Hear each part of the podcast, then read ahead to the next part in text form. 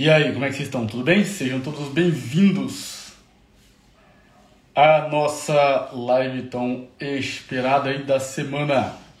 Beleza, pessoal? Tudo bem? E aí, tudo bem? Beleza? Sejam bem-vindos. Tudo certo? Muito bem, turma. Olha só, hoje a gente vai conversar aqui com a Mariana. É isso mesmo. Tá? A gente vai conversar aqui com a Mariana. A gente vai bater um papo muito bacana aqui, tá? Bem no freestyle mesmo. É, sobre esse problema aí da pornografia, beleza?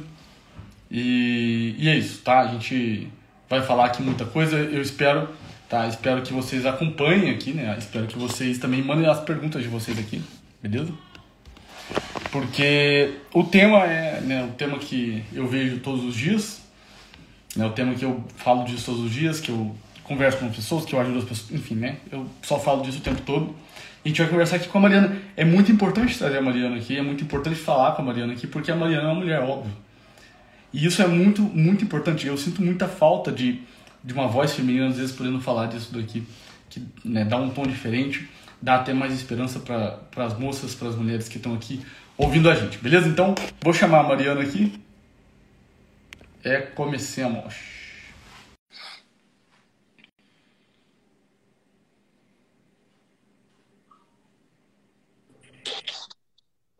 Olá! Oi, oi, oi, estão me ouvindo?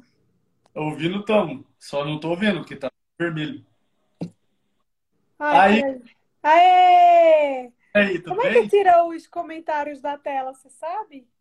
Eu vou desativar os comentários aqui. Boa, que aí eu não consigo nem olhar para mim.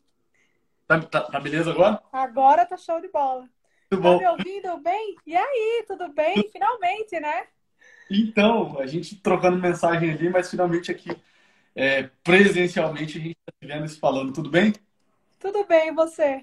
Tudo jóia, tudo ótimo. Prazer poder falar aqui com você sobre esse assunto da pornografia que volta e meia. Eu acho que você já fez uma live com o Simon uma vez, não já? Sobre esse assunto. Não, ainda não. A gente, inclusive, vai fazer essa semana.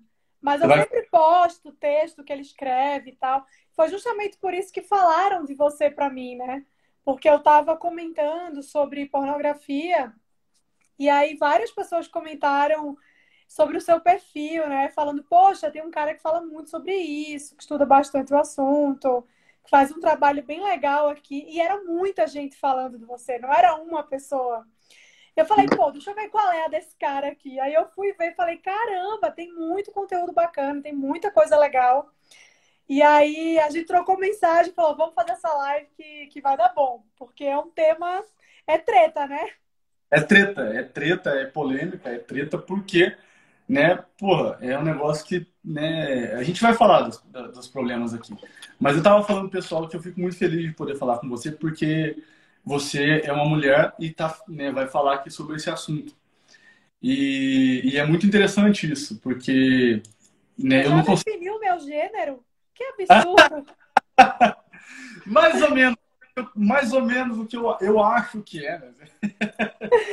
Não, tô zoando. Sou menina, gente, sou menina, juro. eu não, não consigo ser homem e mulher ao mesmo tempo, né? Por mais que eu possa tentar, eu não consigo falar com a voz macia e feminina. Então é legal ver uma, uma mulher falar disso daqui comigo e, e- e trazer uma, uma esperança também para as namoradas, noivas, as, as, as casadas e a- as, as solteiras também, as mulheres que têm problema com a pornografia. Isso é uma realidade, o pessoal acha que é, né? É, é, sei lá, é coisa que homem faz, é coisa de homem. A gente vai ver aqui que é, a verdade é que existem várias mulheres que estão presas nisso aí, que adquiriram esse problema e que sofrem muito por conta disso. Mas começa se apresentando aí.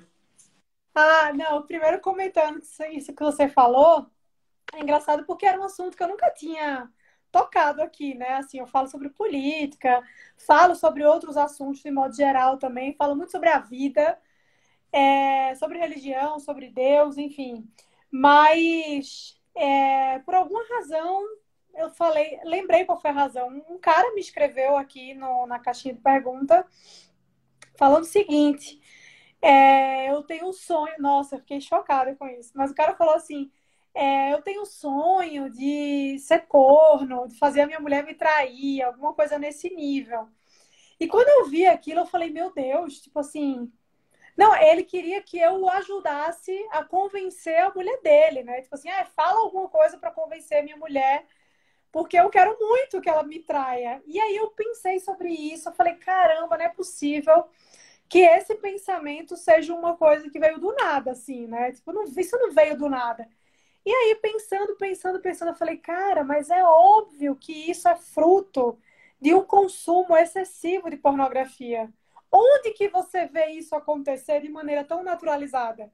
Né? Onde que você vê é, uma situação como essa, do cara é, feliz em ver a mulher fazendo, é tendo relação sexual com outro? Em vídeo de pornografia. Então, na hora de um estalo, eu falei, caramba, só pode ser isso. Pode ser até que nem seja o caso dele, mas isso foi ótimo porque me deu ali uma brecha para tocar nesse assunto, que é algo que eu sempre vi como um, um problema absurdo, mas eu nunca tinha falado aqui. E quando eu escrevi essa resposta né, a esse cara e depois eu desenvolvi o assunto um pouco melhor, Miguel, eu fiquei impressionada com a quantidade de mensagem que eu recebi do feedback que eu recebi por causa desses stories. Gente achando legal por eu ter tocado nesse assunto, gente falando que nunca tinha pensado no quanto isso poderia ser uma coisa ruim. E o principal, gente falando que tinha esse problema, que tinha esse vício em pornografia. E acredite, eram muito mais mulheres do que homens. Talvez porque o meu público seja majoritariamente feminino, claro, mas ainda assim justamente por causa do que você falou, né, que a gente tem essa crença de que os homens estão muito mais suscetíveis a isso. Quando eu vi aquele número absurdo de mulher me escrevendo, falando que tinha problema com pornografia, eu fiquei muito assustada. Eu falei, caramba, mas não é possível que isso atinja as mulheres dessa forma. E as outras mulheres eram mulheres relatando problemas no relacionamento porque o marido, o parceiro, o namorado era viciado em pornografia. Então, assim, de alguma forma ou de outra, as mulheres são muito atingidas por isso. E aí, quando eu me dei conta desse problema, eu falei: caramba, a gente tem uma treta desse tamanho para resolver.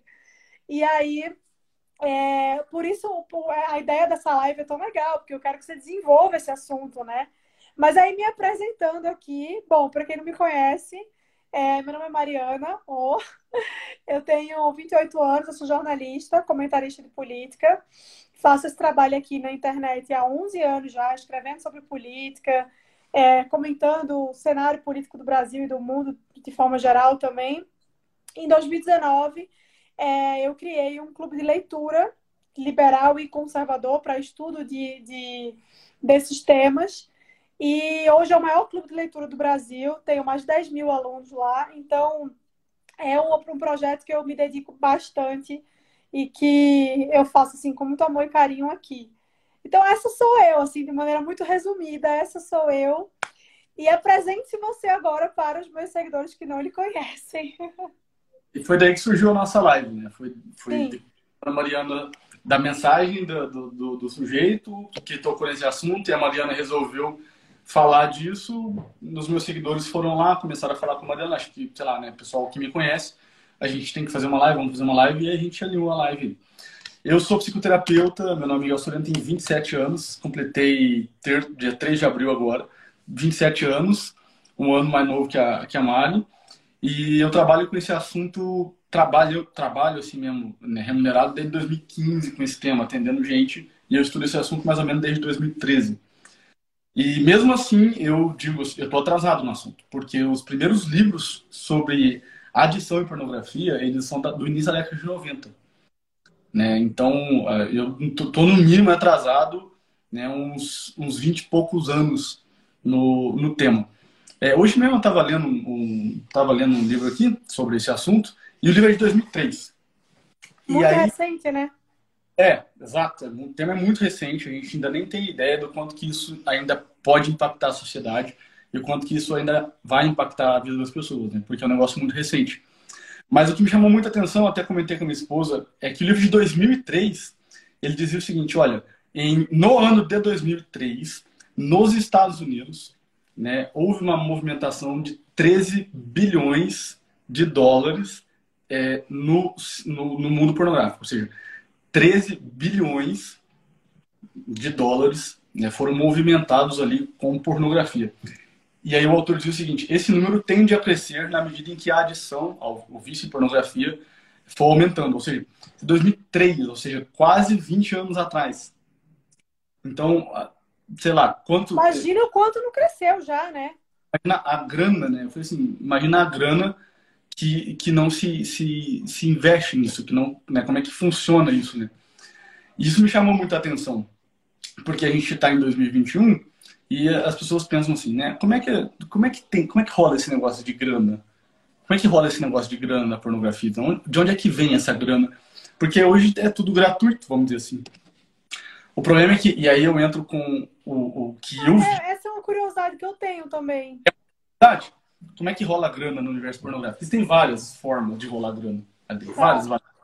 Uma é por, por publicidade mesmo. Né? Então, por exemplo, o sujeito, né, você tem lá uma, uma, uma marca X de, de produto erótico ou de lingerie, inclusive, é, vai lá né, e vai num site pornográfico gratuito e, vamos dizer assim, e faz uma parceria com o site. Né? Por, pode ser por clique. Olha, a cada clique, né, tem, tem, ó, o vídeo X. E aí no vídeo X aparece do lado um anúncio. Para cada clique, anúncio da marca tal, né, o site pornográfico recebe tantos por cento da, daquela venda concretizada. Tem, tem como ser assim. Só que, o que, que acontece? O que acontece é um negócio muito, muito simples da gente entender. Muito simples da gente entender. A pornografia é uma coisa simples de entender. E, e... Por quê? Porque a gente vê o seguinte: ela é como uma armadilha. Não tem problema assistir, eu vou assistir, não tem problema, é um negócio que dá um apimentada no relacionamento, é um negócio que não faz mal para ninguém, só dá prazer. E aí a gente põe o pé na armadilha. Quando a gente põe o pé ali, aquilo pega a gente e prende. Como assim prende? a pessoa ela pode tentar parar sozinha e dificilmente ela vai conseguir. A pessoa, quando ela tenta parar, ela fala assim: caramba, eu nunca achei que era tão difícil parar isso. É como um vício em qualquer outra droga, né? Como um vício em qualquer outra droga. E o que, que acontece? Como né, qualquer outra droga, a pessoa tem uma necessidade de escalar. É, daqui a pouco, aqueles vídeos que estão ali não chamam tanta atenção mais, e ela precisa escalar, ela precisa de vídeos novos, novos, novos, novos. E aí o que acontece existe um momento que essa pessoa vai pagar uma assinatura. Por quê? Porque a assinatura de R$29,90, ela guarda vídeos em 4K, por exemplo. É um Netflix de pornografia, né? E a gente não tem ideia, né? A, a, a gente não tem ideia da quantidade de pessoas. Né? Eu já tive vários pacientes que estavam aí, né? E, e eles não, não assinavam um só. Porque a gente não assina só Netflix, né? Ah, é Prime, é tudo, né? Então, eu já tive pacientes, pessoas que assinavam ali 3, 4, 5, 6, 7, né? É, sete páginas dessas de, de, de, conteúdo né, adulto. Assim. Então, sei lá, 50 reais assim. Né? Então existe muito dinheiro movimentado nisso. Que loucura. E você falou uma coisa aí que eu fico pensando sobre isso. Eu pensei muito sobre isso quando eu falei nesse, nesse ponto, porque teve uma moça que me escreveu e ela comentou isso, e aí eu fiquei refletindo sobre o quanto isso era uma realidade para quantas pessoas, né? Que ela disse o seguinte: Poxa, eu comecei muito cedo a consumir pornografia. Era uma menina jovem, ela não tinha nem 20 anos, acho que ela tinha 19 ou 18.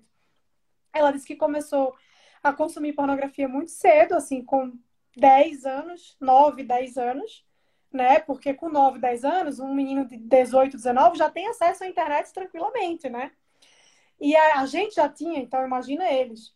E aí ela disse que começou a, a consumir isso, né? Ia para a escola, e via os amiguinhos falando, ficava ali naquela curiosidade. É, os amiguinhos mostravam um vídeo no celular e ela ficava interessada naquilo e começou a assistir. E aí essa moça falou para mim o seguinte, Mari, é o que começou a me assustar e eu me dei conta de que realmente aquilo ali era um problema muito grave. E aí a gente está falando de uma menina jovem, né? Você deve ter um número absurdo de pessoas muito mais velhas que já consomem isso há muito mais tempo. Ela disse o seguinte: eu não me satisfazia mais com o que eu via. Então, assim, eu entrava num site qualquer desses, eu via um videozinho lá amador, e aquilo já não fazia mais diferença para mim.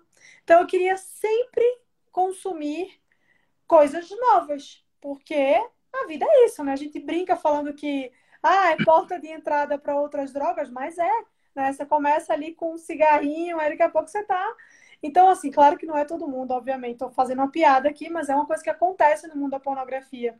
E aí, qual é a pergunta que eu queria te fazer? Eu queria entender se há uma justificativa, né? Você como terapeuta e tal, para isso, de que assim, poxa, eu comecei a ver um vídeo simples, entre aspas, mas agora aquilo já não me satisfaz. Porque eu imagino que quando você consome esse tipo de conteúdo, libera algum hormônio na sua cabeça, né? E aí uma, tem uma reação química, e aí você se satisfaz com aquilo de alguma forma. É que nem você comer um prato de brigadeiro, você vai ficar muito feliz. Só que chega uma hora que aquilo ali já não tá mais te dando aquele prazer que dava antes. E aí você começa a ir atrás de outras coisas. E esse ir atrás de outras coisas é que eu acho que é um problema. Porque aquele videozinho amador já não te interessa mais. E aí você parte para coisas que são muito absurdas. E eu vou dar um exemplo aqui, como pedofilia, talvez. E aí eu queria te perguntar sobre isso. Se há uma relação mesmo e a, a, em que ponto essas coisas se tocam, né? Porque isso é uma coisa que, quando essa moça me escreveu, eu falei, caramba, mas putz, isso faz muito sentido aquilo já não é mais interessante. Então, vamos atrás de coisas mais adrenalina, né? A coisa que seja mais interessante. E aí, onde é que as pessoas podem chegar com isso, Miguel? Me conta. Exato, Maria. Eu acho assim, eu, eu às vezes fico muito impressionado com. É muito bonito isso até. É, esses dias para trás eu estive conversando com a Mandy Nutri e ela também tocou Ai, nesse. Mandy, amo. Conversando sobre isso ali. E ela disse assim: Miguel, eu não sabia que eu sempre soube que assim, isso para mim sempre foi estranho, assim, nunca né, tive é, contato com isso e tal, mas eu não sabia que isso era tão perigoso. Eu toquei nesse tema aqui, um monte de, de pessoas vieram aqui conversar comigo, isso, isso, isso. E, e ela assustada com a reação das pessoas. E eu acho muito bonito isso, assim, da parte, né, quando eu converso com vocês, mulheres, porque eu acho que eu tô, eu tô, assim, como eu já vi de tudo, né, eu tô imune a sustos. Então, eu não me assusto com mais nada. Né? E quando eu vejo, às vezes, vocês falando com uma certa é, surpresa e inocência, eu acho muito bonito. Por quê? Porque a maior parte dos casos que eu atendo e, e das pessoas que me acompanham, é, as pessoas já perderam é, muito desse limiar, né? Já estão muito dentro da pornografia. Já estão muito dentro da pornografia. Então, é, vamos fazer um exercício muito simples de imaginação. E, e sim, existem algumas moléculas químicas mesmo que acontecem ali no próprio consumo de pornografia. Mas um exercício muito simples de imaginação é o seguinte. Vamos imaginar que, por exemplo, a gente vai num rodízio de pizza e nesse rodízio só existe um sabor de pizza. Só existe pizza de frango, frango com milho. Só existe um sabor. Aí você come um pedaço, você come dois, três, quatro, sei lá, né? Se tiver com muita fome, vai comer bastante. Mas vai chegar um momento, né, que tu vai virar pro garçom e falar assim, olha, não tem nada mais no cardápio. Ele fala, não, só tem isso aqui, né? vai se chegar no décimo pedaço, você não vai querer nunca mais ver pizza de frango por um bom tempo. Porque naquele cardápio não existe nenhuma novidade. O que, que acontece no rodízio de pizza comum? Você vai lá comer, comer pizza e tem várias opções. E você fica curioso para poder experimentar cada uma daquelas opções. Quando a gente passa. É pro... tanto que você fala assim: ah, eu não vou comer mais de uma fatia desse aqui, porque eu vou comer o outro. Exatamente. Não, tem que guardar um pedacinho para pizza doce no final. Isso! Posso, né? Então, o que acontece na pornografia é, é, é análogo. Ou seja, o que acontece na pornografia é que ali a gente tem um cardápio infinito de novidade, muito entre aspas. Uhum. Porque no limite, no limite não é novidade nenhuma, é sempre a mesma coisa, né?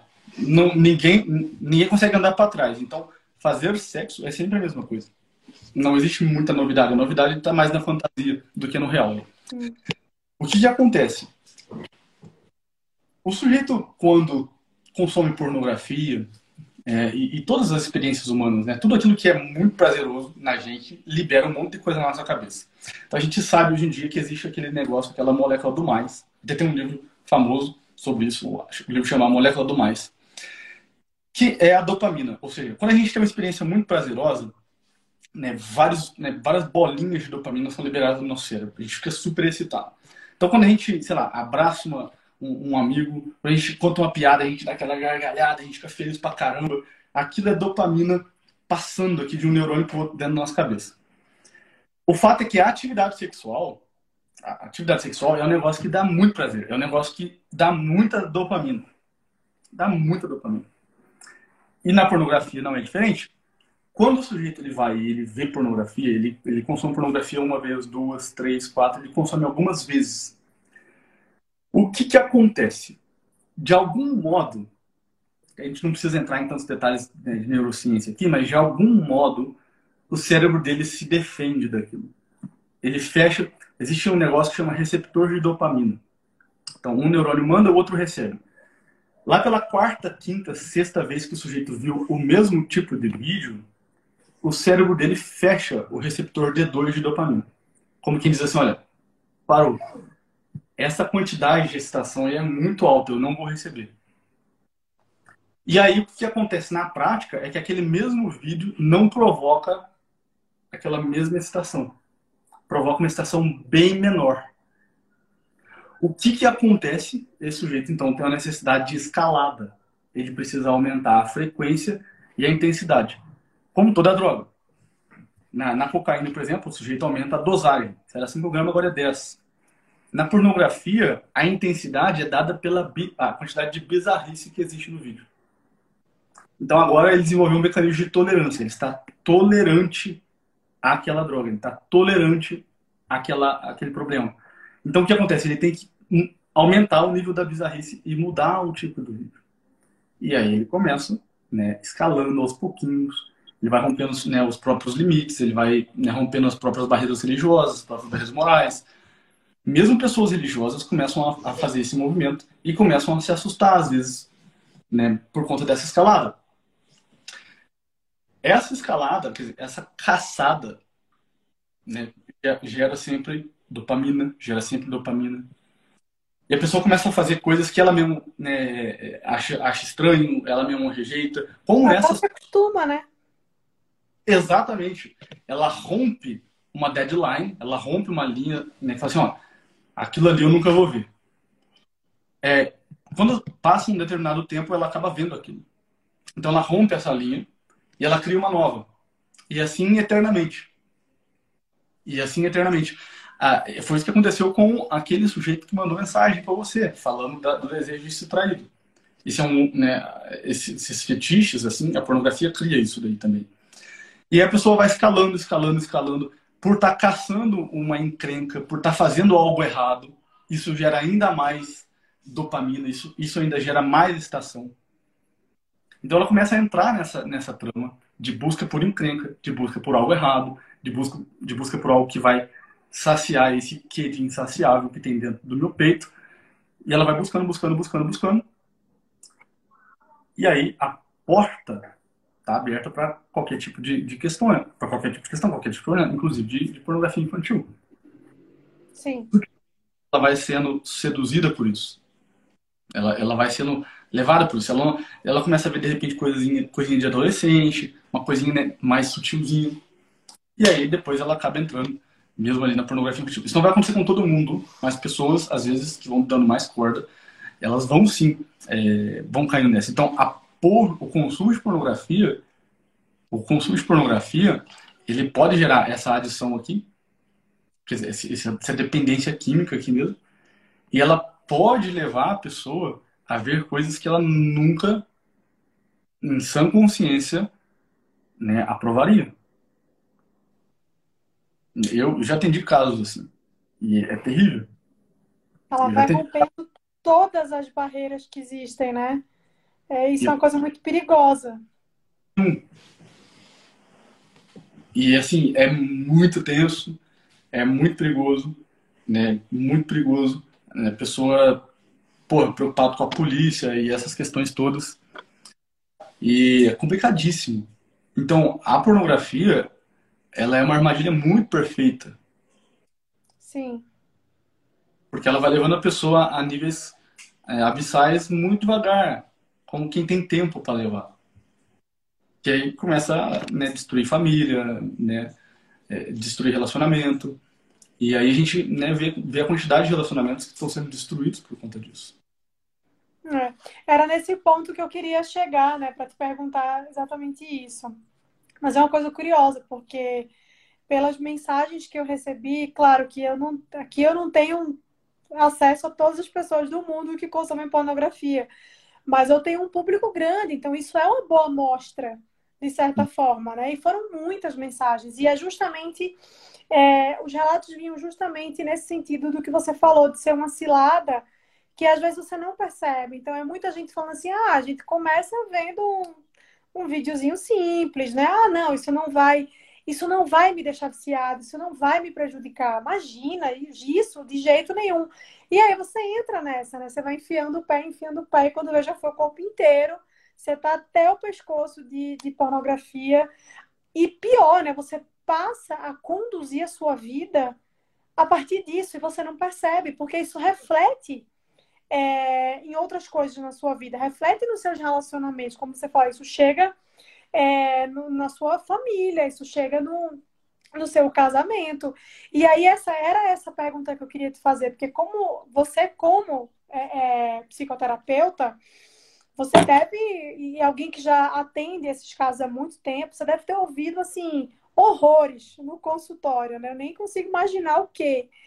Mas eu tenho uma certa curiosidade para saber de que maneira, na prática, né, assim, do, do, do, nosso dia a dia, num casamento, numa relação familiar, de que maneira isso acaba impactando e prejudica, sabe? Como é que isso, como é que isso, como é que isso atinge a minha vida a ponto de que vai comprometer meu casamento, né? Sim. Tanto tanto para homem quanto para mulher, no caso.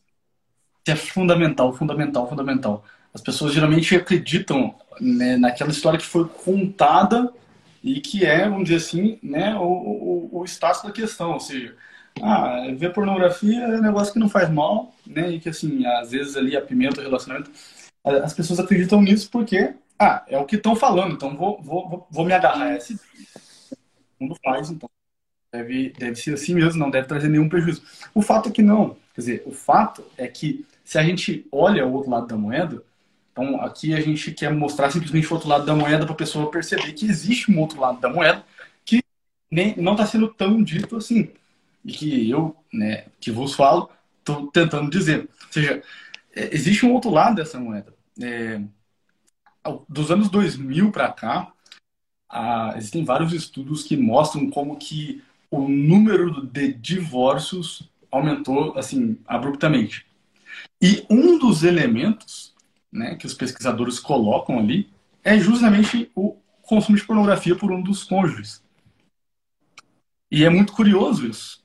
Se a gente for pegar isso que a gente estava, né, vinha falando na, na, primeira parte aqui, quer dizer que a coisa ela vai escalando. É óbvio que a gente vai perceber que esse sujeito, né, ou essa pessoa, essa mulher, ou, ou esse, esse homem, em algum momento ele vai querer sair da tela. Sim. É, eu né, já comi todas as pizzas que tem nessa pizzaria, já, já consumi todo esse cardápio. Eu não, não saboreio nenhuma mais, nenhuma delas tem mais graça. Então agora, né, vamos aqui, quem sabe, né, pular para prostituição. Pular para prostituição. E, e eu, é o que eu vejo no consultório todos os dias. Né, mulheres né, destruídas por conta disso que o marido né, acabou caindo nessa daí, de ir na prostituição, etc, etc, etc. E aí o relacionamento está ferido. Esse é um ponto evidente. A pornografia, ela é responsável pelo, pelo aumento dos números de divórcios, dos anos 2000 para cá. Um outro ponto importante e que menos visível, esse, esse é muito visível, esse primeiro é muito visível. Um outro ponto muito importante e menos visível, mas quando a gente fala fica muito claro, é o seguinte, Mariana algumas pesquisas de, de, neurociência comprovaram uma coisa muito interessante, que é o seguinte: pessoas que consomem pornografia, elas tendem a ver a mulher, né, o parceiro, ou o homem ou a mulher, elas tendem a ficar mais críticas com a aparência física do parceiro. Então o homem tá lá, né? Ele vê né, pornografia, tá, tá com problema em pornografia, tá viciado em pornografia. Naturalmente, ele vai ficando um pouco bem mais crítico ele nem sabe de onde é que tá vindo isso. Mas ele vai ficando muito mais crítico com a aparência da mulher. E aí ele começa a ficar crítico e chato com isso. Ele começa a encher o saco da mulher por causa disso. Começa a ficar um, um cara cri-cri por conta disso. Um outro elemento é o aumento da agressividade. Isso é muito fácil a gente ver. É muito do que se tem na pornografia não é sexo, é violência. Sim, perfeito. É óbvio. Né? Muito do que se tem na pornografia não tem nada a ver com sexo. É, assim, violência pura. E aí, por conta né, de, de né, transforma-se uma dor na coisa amada, ou seja, de tanto ver aquilo, a pessoa vai né, se transformando naquilo. E aí ele começa a ser um, ser um mais irritado e mais violento. E é claro que isso é fatal, é destrutivo para o relacionamento. É claro que isso vai começar a criar conflito no relacionamento. As mulheres, em geral, se sentem traídas. As mulheres, em geral, se sentem. Essa é a primeira reclamação delas. É, eu não me sinto suficiente. Né? Eu não me sinto tão bonita quanto aquelas atrizes. Eu não me sinto tão boa quanto elas. Isso começa a criar ódio, isso começa a criar raiva, isso começa a criar desconfiança. Como é que você vai, se relacionar, você vai ter um relacionamento com uma pessoa que você não confia, que você não, né, não, não confia em deixar essa pessoa, sei lá, se eu precisar ficar trabalhando até mais tarde aqui, sei lá, até altas horas da noite, como é que eu vou me relacionar com minha mulher se ela não, se ela tá lá deitada, lá pensando no que, que eu estou fazendo aqui? Então, é introduzido no relacionamento esse elemento de desconfiança. E é um negócio muito caro de ser reconquistado. Demais. É um negócio muito caro de ser reconquistado. Então a pornografia ela vai, ela vai enganando, ela vai enganando aos pouquinhos o sujeito, né? E de repente ele vai ficando mais insensível com a, a mulher dele. Ele vai ficando mais insensível. E aí, o que vai acontecendo? Aquele processo da morte do amor. Aquele processo da morte do amor. Ele vai, né, tudo para ele é sexo, tudo para ele é prazer corporal. Ele começa a ver as mulheres e a mulher dele como um objeto, ou seja, né, ela tem que dar prazer para mim, é uma fonte de prazer, ela é somente isto. Ela é uma fonte de prazer para mim, porque, né, passo horas aqui, já tem de pessoas que passaram 6, 7, 8 horas vendo pornografia por dia. Isso não é raro, muito comum, inclusive. Caramba, mas é, um, é o horário comercial inteiro. Essa pessoa não trabalha, não? Justamente. tipo, né? É assim, é final de semana, de madrugada. E aí chega. Sério, já tem de pessoas que passaram assim, madrugada, seis horas indo pornografia. Chegou no outro dia no trabalho e dormiu numa reunião e foi mandado embora. Nossa. Foi mandado embora. Não é porque com certeza a produtividade dela já vinha baixando, né? Já não era de hoje que estavam pensando em mandá-la embora. Isso é muito sério. Então, o que, que começa a acontecer no relacionamento? Esse sujeito, ele vai se envolvendo com pornografia cada vez mais, cada vez mais, cada vez mais, e daqui a pouco, né, ele começa a ver tudo como uma fonte de prazer para ele, inclusive a própria parceira. E isso é um crime contra o outro, quer dizer, isso é um crime contra o amor. É claro que, pô, sexo é um negócio bom e prazeroso mesmo. Mas assim, sei lá, é, como é que você vai pautar toda a sua vida, né, todo, tudo que a outra pessoa é, é com base se um dia essa pessoa, por exemplo, sofrer, sei lá, um acidente e não poder mais ir para cama com você, você vai deixar de amar? Você vai deixar de olhar para ela e, e cuidar dela e amar? Hum, hum. Então, a pornografia começa a introduzir esse elemento de egoísmo no relacionamento. Sabe? Né, tudo, tudo vira um objeto. Tudo vira um objeto. E, e, eu não consigo ver nada além disso. É um crime, é um crime. Isso, isso acaba com o olhar do sujeito. Essa coisa do egoísmo que você falou é, é muito real, assim, porque no fundo, no fundo, o consumo é isso, né? É algo que você faz, que você assiste para se satisfazer aquilo, não é pensando no outro. Então, essa história de tipo, ai, ah, vou ver para pimentar o relacionamento, não é para o relacionamento, é para você. E uma prova disso é esse cara que mandou essa mensagem. Você vê, ele estava tão perdido naquilo, e é uma, um reflexo tão grande de um egoísmo, de fato, que já fugiu do controle, que ele estava tentando convencer a mulher, ou seja, se ele estava tentando convencer é porque ela não queria atrair. Ou seja, ele estava querendo que a mulher dele, né? Ou seja, a pessoa que ele foi lá, imagino eu, que jurou estar com ela até que a morte os separe, ele queria ver aquela mulher com outro homem a, contra o gosto dele, a dela, contra a vontade dela, porque ele criou um, um fetiche na cabeça dele. E certamente esse fetiche foi alimentado, talvez não diretamente, não sei, porque eu não, sou o cara, não tenho como saber se ele consome ou não pornografia, mas indiretamente é isso também. A pornografia não está só no fato de você entrar num site pornô e ver vídeo. Pornografia permeia a nossa vida. A gente não quer e a gente consome.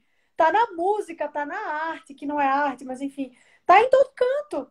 Então, assim, a vida inteira, para onde você olha, você vê um reflexo da pornografia. Então, esse cara, pode ser que ele não seja mesmo o sujeito que passa, sei lá, como você falou aí, oito horas assistindo é, é, é, vídeo pornográfico site pornográfico. Mas alguma coisa relacionada a esse universo da pornografia fez com que ele desenvolvesse aquele, aquela necessidade, aquele fetiche e acabasse colocando ali em risco o casamento dele com a mulher dele, né? Então é um negócio muito bizarro. E é isso que você falou, é um reflexo de uma postura completamente egocêntrica. Porque esse cara, ele sequer está considerando o desejo da mulher dele, né? De não fazer aquilo que é um absurdo. Se você for parar para pensar, nem precisa parar para pensar, né? É um absurdo você estar pedindo para sua mulher lhe trair. Pelo amor de Deus, quem que em sua consciência pede isso, né? Então, assim, é um negócio muito bizarro, porque você vai nessa e você age exclusivamente, integralmente, para satisfazer aquilo que você quer. Então o outro, ele já não fica mais nem em segundo plano, ele fica em último plano. Porque o que vai importar mesmo é o seu desejo, é o seu fetiche, é aquela sua vontade. Então, isso é muito é muito bizarro, né? E uma coisa, uma outra coisa que eu queria que você comentasse um pouco, Miguel, é sobre como isso chega nas pessoas cada vez mais jovens, né?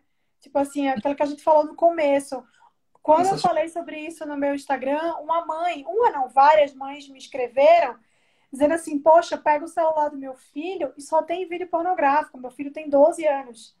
O que, que eu faço? Né? Tipo, como é que eu lido com isso? Porque cada vez é mais cedo. Aí você tem um exemplo da menina que me escreveu, com 9 anos começou a ver pornografia. Então, assim, é um negócio que daqui a pouco vai chegar em criança de 4, 5, 6 anos. Se já não tiver chegado de alguma maneira e a gente não sabe, né? Então, assim, me, me conta um pouquinho desse outro lado também. Vamos, vamos levar isso muito sério, né? A gente precisa levar isso a sério, por quê? Porque é um problema diferente. Ou seja, tempos atrás, sei lá, pai e mãe que tinham alguma conversa sobre sexualidade com os filhos, era assim, na faixa ali do início da adolescência mesmo. Né? Era diferente o negócio. Quando tinha alguma conversa, era ali para os seus 13 anos, sei lá, 12, 15 talvez. E se, se não, também passava batido. Então, acho que é a maior parte dos casos. Agora, a gente está diante de um problema muito recente e a gente tem que falar uma coisa para as pessoas. E a média hoje em dia, né, a média, se você, se você buscar a estatística agora, você vai ver que a média hoje em dia, de, de assim, ó, qual é a, o início assim que as pessoas começam a ter contato com pornografia? Com que idade? É uma, existe uma média feita nisso no Brasil, a média de 9 anos. 9? Nove anos. Nove anos. Então, crianças de nove anos, em média, né, já estão ali com o seu celular, né, vendo ali um, um, né, um vídeo pornográfico. Mas, agora, vamos lá. Por um lado, né, por um lado, isso é óbvio que foi provocado intencionalmente por uma série de cabeças né, que estão aí pensando bobagem, pensando merda no nosso país. Isso, né, isso não, não acontece do dia para a noite. Os, os, costumes e os hábitos eles não mudam, eles são programados para mudança. Né? Isso aí não, não existe assim, ah, mudança de repente. Né? Não, claro, óbvio que não. Existe todo um projeto de sexualização das crianças, todo mundo sabe disso daí. Né? A coisa mais óbvia. Agora, por um lado, né, existe esse movimento. Agora, por outro lado, existe o seguinte: os pais precisam abrir mais os olhos para isso. E quando eu falo abrir Não é ir lá e, e, e dar esporro no moleque, dar esporro na menina. Não é isso. Não é isso. É o seguinte, olha, primeira coisa, o que, que uma criança de 10 anos está fazendo com o celular na mão? Primeira coisa. Tipo, porra, a gente está no universo, em 2021. A gente não está em 1990. A gente está em 2021. 2021, você abre um joguinho, aparece pornografia. Então, os pais precisam abrir os olhos, primeiro, para essa primeira realidade. Segundo, né, o que teu filho está fazendo lá? Você tem que saber o que ele está vendo, você tem que saber o que ele está. Tem que saber tudo que ele está fazendo. Você tem que saber tudo que ele está fazendo. Né? E levar isso muito a sério. Porque um dos fatores que pesam né, para o desenvolvimento de uma, de uma verdadeira adição, ou seja, de uma cronificação desse vício, né, existem vários fatores. Então, por exemplo, uma pessoa pode ter visto pornografia volta e meia e ter escapado dessa. Agora, outra pessoa pode ter visto pornografia volta e meia e ter ficado agarrada ali, ter ficado presa ali. Tirando o fator da liberdade da pessoa que acabou reincidindo, existem outros fatores que ajudam a pessoa a ter mais dificuldade a sair disso aí. Por exemplo, um ambiente familiar muito conflituoso na infância, com muito desamor, com muito desafeto, né? Péssimos, segundo lugar, péssimos exemplos de relacionamento. Então, essa pessoa tem um péssimo exemplo de pai e mãe, ela tem um péssimo exemplo de como é que se lida com uma mulher, de como é que ama uma mulher, de como é que cuida, como é que ama. Um ambiente permeado de desgraça. Agora, existe um terceiro fator, que é a idade. Uma pessoa que começou a ver pornografia muito jovem, uma pessoa que começou a ter contato com pornografia muito cedo, isso vai pesar para ela depois. Quando ela tiver os seus 15, 20 anos, não vai ser fácil para ela conseguir sair desse vício. Igual é para a coleguinha dela, igual é para o amiguinho dele. Então, isso daí é responsabilidade dos pais. Qual é a responsabilidade dos pais? Proteger os filhos. É em todos os sentidos. Então é sim da responsabilidade dos pais lançar o olho sobre isso. Ah, mas meu filho precisa do celular porque ele, ele sei lá, tem não sei da escola. Sei, né? Se vira. A pessoa se vira para tanta coisa hoje em dia e a pessoa tem que se virar para isso, pô. É filho dela. Não é? É desculpa. Dá um jeito. Dá para dar um jeito. Sempre dá para dar um jeito. Não é isso? Então, a pessoa tem que tomar, eh, tomar a responsabilidade. Assim, olha, esse problema é um problema sério. E eu tenho que cuidar dos meus filhos com, todo, com todo, toda a dedicação do mundo. É mesmo que eu fique sem dormir aqui, que eu me sacrifique, mas essa é a minha função. Não é como na década de 80, o sujeito que via uma revistinha ali. Na década de 70, o cara via uma coisinha aqui ou ali. Não é assim mais. Hoje, quando uma criança tem contato com pornografia, ela vê tudo de uma vez. E vê uma pornografia muito hardcore. Uma vez eu estava dando uma palestra, Mário, para fechar esse tópico. Uma vez eu estava dando, dando uma palestra e aí uma, uma mãe levantou a mão e falou: Oi, Miguel, queria te falar um, contar uma história. E ela contou que o filhinho dela, eles estavam em casa jantando, e aí o filho veio correndo do, do quarto, chorando assim pelo corredor. Ela abraçou, disse: O que, que foi, meu filho? O que, que, o que, que aconteceu? Você caiu? Um bicho mordeu? O que, que é que está acontecendo? E não falava. E, e, aí ela percebeu, de algum modo, mãe, né? Mãe conhece intui tudo, né? E foi lá no quarto onde ele estava. Chegando lá, né, ela viu que tinha uma pornografia na tela, assim, no computador. Viu que ele tinha, ele tinha topado com pornografia no computador. E ela acalmou ele e tal. E aí depois, quando ele conseguiu falar, ele disse, olha, né? É, e aí ela me disse, Miguel, ele me disse o seguinte, o problema não foi o que eu vi, mãe. Né, o problema é que eu, o papai faz isso com a mamãe. Nossa. Sabe lá que diabo que esse menino viu? E ele estava preocupado porque ele achava que sexo que o pai e a mãe dele faziam era aquilo lá que ele tinha visto. Que loucura, né? Que loucura. E aí então, você fala, você fala, fala. A criança, ela tem que ter as primeiras experiências da criança, elas têm que ser, têm que ser as melhores possíveis. A criança só tem que ter contato com bondade, com beleza, com verdade, com coisas altas, elevadas. Ela tem que. Porque isso vai ficar impresso na alma dela. O Platão dizia isso daí. Ela tem que ter contato com essas coisas primeiro. E depois, aos pouquinhos, ela vai recebendo, é, você vai dando doses homeopáticas do mal para ela. aos pouquinhos você vai mostrando que o mundo também tem esse elemento de maldade. Mas aos pouquinhos. De modo que a experiência estética que foi gravada no coração dela em primeiro lugar foi do, da bondade. Foi da beleza. Agora, uma criança que aos 9 anos nunca teve contato com nada, né? sei lá, pai e mãe divorciado, separado, briga daqui e dali, ela topa com isso com pornografia, ela vai ter um monte de problema emocional. Com certeza. E você falou uma coisa muito, muito interessante, assim, né? Que é. A gente sabe que existe toda essa coisa da, da cultu cultural de sexualizar as crianças, isso é óbvio. A gente vê isso na TV, a gente vê isso na música, a gente vê isso em todo canto. Mas uma coisa que, que você falou que para mim é muito interessante, que é o seguinte: a gente não pode somente culpar o externo, né? Culpar a coisa que está alheia, assim, somente responsabilizar terceiros. A gente tem que fazer exatamente o que você sugeriu, né? Que é cuidar e proteger.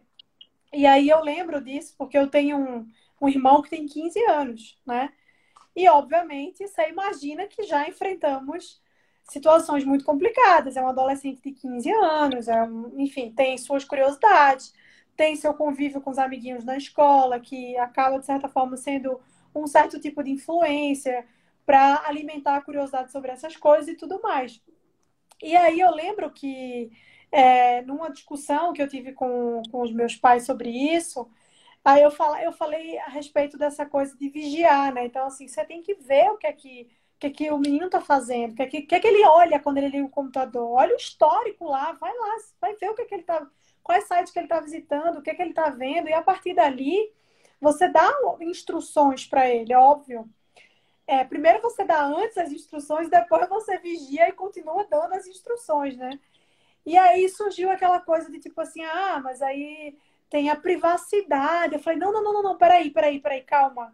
Privacidade, quem tem é adulto que mora só e paga a conta. Paga a conta. Não tem privacidade, não, gente. Como assim? Né? E essa é uma discussão que eu vejo que muitos pais têm, ah, é porque eu não quero invadir a privacidade do meu filho, mas seu filho não tem que ter privacidade. Criança não tem que ter privacidade. Para que que uma criança quer privacidade? Você tem privacidade quando você é adulto, né? E dono da sua própria vida. Criança, você tem que ser vigiado o tempo inteiro, justamente pelo motivo que você falou, para que ela consiga imprimir ali na vida dela as coisas boas. Então, se Exato. você não faz isso, ele está sujeito a, a, consumir qualquer tipo de coisa por causa da privacidade. Não tem que ter privacidade. Criança não tem que ter privacidade. Você tem que estar ali o tempo inteiro vigiando o moleque, falando, ó, oh, isso aqui sim, isso aqui não, passando um bom exemplo, que é o que você falou, porque também não adianta, né? E isso é uma coisa muito importante, e a gente fala muito é, é, da, da, responsabilidade, eu falo muito da responsabilidade, e aí entra a responsabilidade dos pais também, individualmente, de passar para esses filhos é, os bons é, os bons exemplos porque também não adianta muito porque é uma coisa que a gente sabe né assim a gente as palavras convencem, mas o exemplo arrasta, né? Então, assim, não adianta muito você chegar para o moleque e falar, olha, isso aqui é errado, mas aí o papai vira, tranca a porta do quarto e vai fazer, e vai ver. Então, é, é, um negócio muito doido, né? Isso que, que, que, que, você falou aí é um negócio muito bizarro. Exatamente. E, e assim, é, o exemplo arrasta e o amor aponta ainda mais para a coisa. Sim, não basta eu, eu dar só um exemplo, porque às vezes o exemplo ele pode ser um negócio meio neurótico e meio externo. É assim, caramba, o que, que eu amo? Os meus filhos vão amar aquilo que eu amo. Deve muito. Então, não adianta dar exemplo daquilo que você não ama. Se eu não amo, por exemplo, se tem um clube de leitura, pô, se eu não amo cultura, literatura, se eu não amo essas coisas, não adianta eu querer que meu filho goste porque ele não vai gostar. Ele vai, na verdade, se eu quiser fazer ele gostar e eu não gostar, ele vai odiar o negócio. Isso. Vai virar um Nietzsche da vida. É. Vai virar um Nietzsche da vida, que odeia aquele negócio. Hum? Então, você tem que amar aquele negócio. Você tem que amar aquele negócio. E, e criança é um negócio seguinte, você não pode deixar o bicho a Deus danar.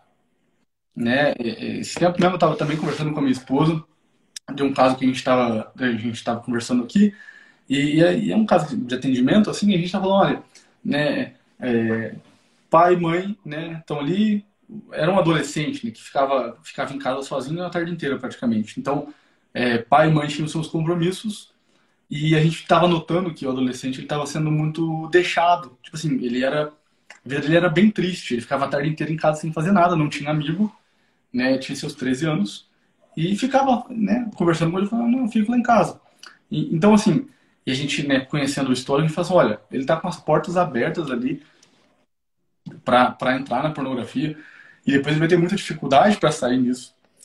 Sair disso. Se ele um dia tiver um relacionamento né, com, com uma mulher ali, ele pode ter dificuldade, inclusive, de ereção por conta disso. Existe um certo tipo de disfunção erétil chamado PIED, Pornography Induced Erectile Dysfunction, que é uma disfunção erétil é, justamente induzida pelo consumo de pornografia. Então, os pais eles têm que pensar assim, eles não podem pensar daqui uma semana, um mês. Eles têm que pensar daqui 10 anos, 20 anos. Esse, esse sujeito, essa menina, esse menino, um dia eles vão ele vai crescer. E aí, como é que vai ser a vida dele? Como é que ele vai olhar para as mulheres? Como é que ela vai olhar para os homens? Ah, mas eu vou invadir a privacidade do meu filho. É medo. Tem medo, tenho medo do meu filho. Tem medo do meu filho. Então, perde esse medo bobo. Né? Porque, na verdade, ele vai te agradecer se você fizer isso. Ele vai falar assim, era exatamente isso que eu estava esperando. Você, meu pai, é meu herói que está aqui me salvando isso aqui. Muito obrigado. Você, mãe, é minha heroína, porque veio aqui, me alertou desse negócio. Muito obrigado porque você me alertou. As minhas amiguinhas da escola não alertaram, a professora tia da escola não alertou. Ninguém alertou. E foi só você, pai, só você, mãe, que alertou. Então, muito obrigado. Isso é sensacional, isso é o que todo adolescente gostaria de ter ouvido. Todas as pessoas que hoje têm problema com pornografia gostariam de ter ouvido isso de pai e mãe lá atrás. Exatamente. Então é um negócio que, se você não corta logo no começo, né? Assim, se você não não tem essa preocupação de já no início, você falou aí de um número que para mim foi absurdo, né? Que as crianças aqui começam a consumir pornografia com 9 anos. Então, se ali você já não começa a tentar puxar o seu filho, direcionar seu filho para um caminho diferente, ele só vai. Ele só vai. Porque, assim, a criança, e é uma coisa que, obviamente, você sabe disso muito melhor do que eu, eu sou zero, eu tenho zero conhecimento a respeito, mas a criança é um diamante ali que você vai lapidar, né? Pode ser que vire uma coisa boa, pode ser que vire uma coisa ruim. Então, se você deixa aquilo ali solto, né, sem, sem colocar é, é, limites, sem impor regras, você está dizendo para o seu filho assim: olha, eu não amo você, porque se eu não estou preocupada com as coisas ruins que permeiam a sua vida, que podem te atingir, é porque eu não te amo.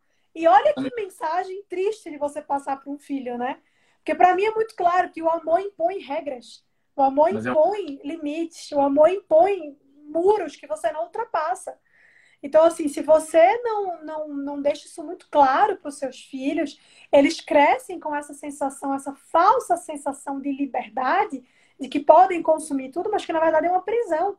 Porque isso vai condicionar toda a vida dele.